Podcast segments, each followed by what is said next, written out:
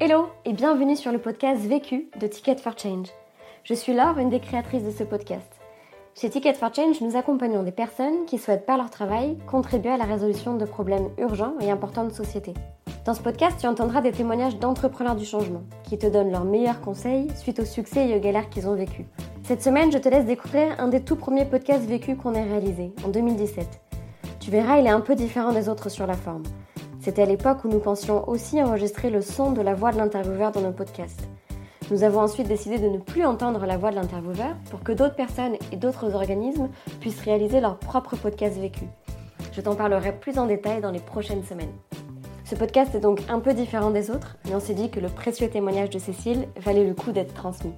À jeudi prochain et bonne écoute. Je n'ai qu'une question à vous poser. C'est quoi la question? C'est quoi le problème? Vécu À chaque galère, Des retours d'expérience pour gagner du temps et de l'énergie.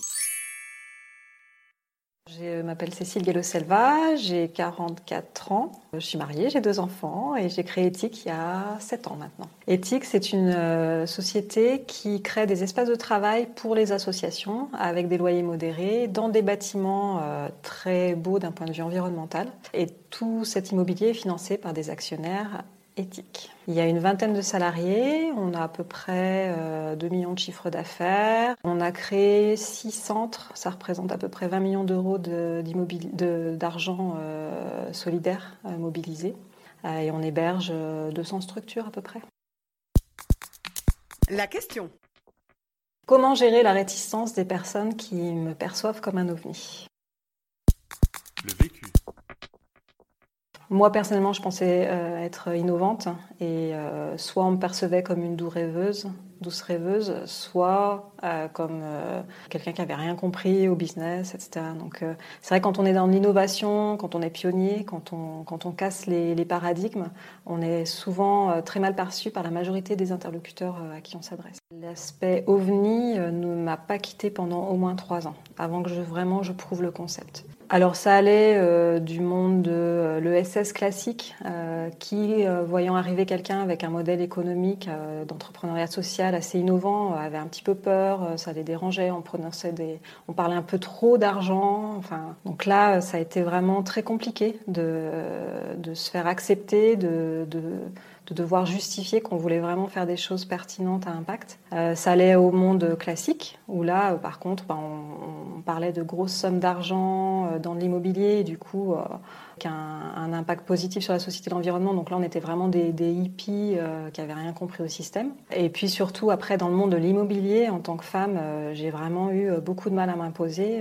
régulièrement, on a des réunions qui sont exclusivement masculines, où si on n'a pas son casque de chantier et sa cravate, personne ne nous écoute. Premier apprentissage. Le premier apprentissage là-dessus, c'est que pour tenir mentalement, parce que finalement, ça, c'était un, un, problème qui m'affectait mentalement.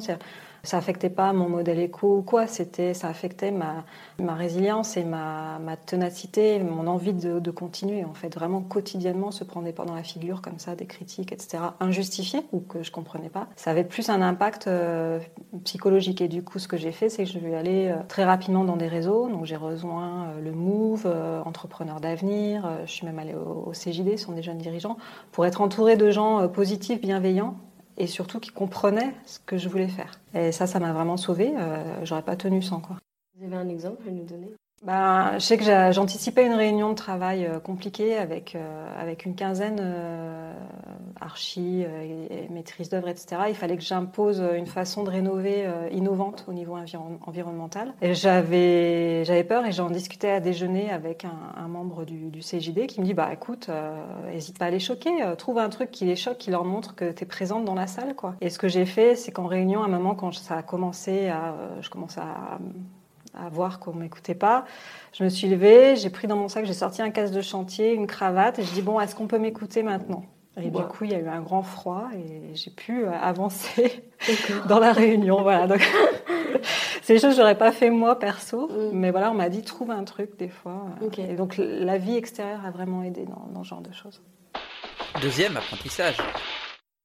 Euh, les concours, euh, ça m'a énormément aidé. Euh, ça aussi, pareil, ça a duré pendant les trois premières années. J'ai répondu à pas mal de concours entrepreneuriaux principalement par rapport à mon activité dans l'ESS, mais également tout ce qui est environnement euh, ou RSE. L'avantage de, ces concours, le premier, c'est que quand on remplit les, procédures euh, d'application candidature, déjà on, se pose, on prend du recul, on pose des questions sur notre business. Ça aide vraiment finalement, c'est comme si on allait se faire un petit cours de stratégie euh, à l'extérieur. Donc déjà ça, euh, rien que le fait de candidater, même si on n'est pas sélectionné, ça apporte beaucoup pour prendre du recul. Ensuite, si on est sélectionné, euh, on a des entretiens avec des gens de très bonne qualité en général qui nous donnent beaucoup de feedback sur notre, notre modèle éco, sur euh, notre projet. Toujours en grande bienveillance. On a même du réseau qui se crée, on a des contacts qui se donnent, ne serait-ce que même encore une fois si on n'a pas le prix, mais euh, en période de sélection. Et puis alors, bien sûr, si on a la chance euh, d'être lauréat, il y a des dotations qui sont pas négligeables parfois, par exemple sur le concours Talent des cités. La dotation, c'est aller jusqu'à, je crois, 12 ou 15 000 euros. Donc, euh, c'est hyper, hyper important. Mais même quand il n'y a pas de dotation, à la limite, les concours derrière, il y a tout ce qui est euh, relations presse. Il y a énormément d'articles dans la presse qui paraissent. Et ça, ça aide à répondre au, au sujet aussi. C'est parce que euh, ça permet de mieux expliquer ce qu'on fait au grand public. Et du coup, ça va, via le grand public, mieux convaincre les professionnels et ils vont, on va plus être crédible et on va perdre moins de temps à expliquer pourquoi ce qu'on veut faire c'est bien et que c'est pas juste euh, fou. Et puis aussi la dernière chose qui est bien dans les concours, c'est qu'on rencontre à nouveau, c'est l'effet réseau. On rencontre des gens euh, qui partagent les mêmes valeurs, euh, qui sont dans la même dynamique, et ça fait un petit réseau en plus de soutien.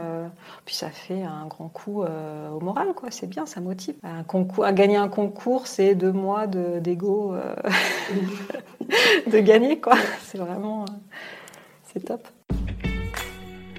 Conseil Pour gagner du temps. Il faut avoir une bonne hygiène de vie. Donc euh, chacun adapte ça à, sa propre, à ses propres besoins. J'ai la chance d'être dans des lieux où on mange bien, euh, bio, local et tout. Donc ça c'est bien au niveau diététique. J'ai commencé à sortir pour euh, courir, même si je déteste courir. Mais en fait je vais courir en groupe et là ça vide la tête, ça fait beaucoup de bien. J'ai même participé à un raid, le raid Amazon.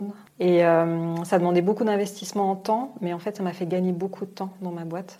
Le fait de mieux s'organiser pour sortir courir, et je, revenais au bureau avec les idées claires. Quoi. Moi, je, pense que naturellement, je suis assez organisée, mais quand on est confronté à se dire, OK, faut que j'aille courir, euh, je sais pas, trois heures par semaine, où est-ce que je vais, qu'est-ce que je dois couper, etc. Et donc, on enlève les interruptions. Donc ça, si on parle un petit peu des, des conseils pour gagner du temps, c'est euh, moi j'étais extrêmement interrompue, donc euh, on se dit mais pourquoi est-ce que je suis interrompue? Et souvent on est interrompu parce qu'on a soit on a mal délégué, soit on procrastine sur des choses. Donc euh, ça fait vraiment prendre du recul de se dire voilà, à 5 heures ce soir je m'en vais, je vais courir.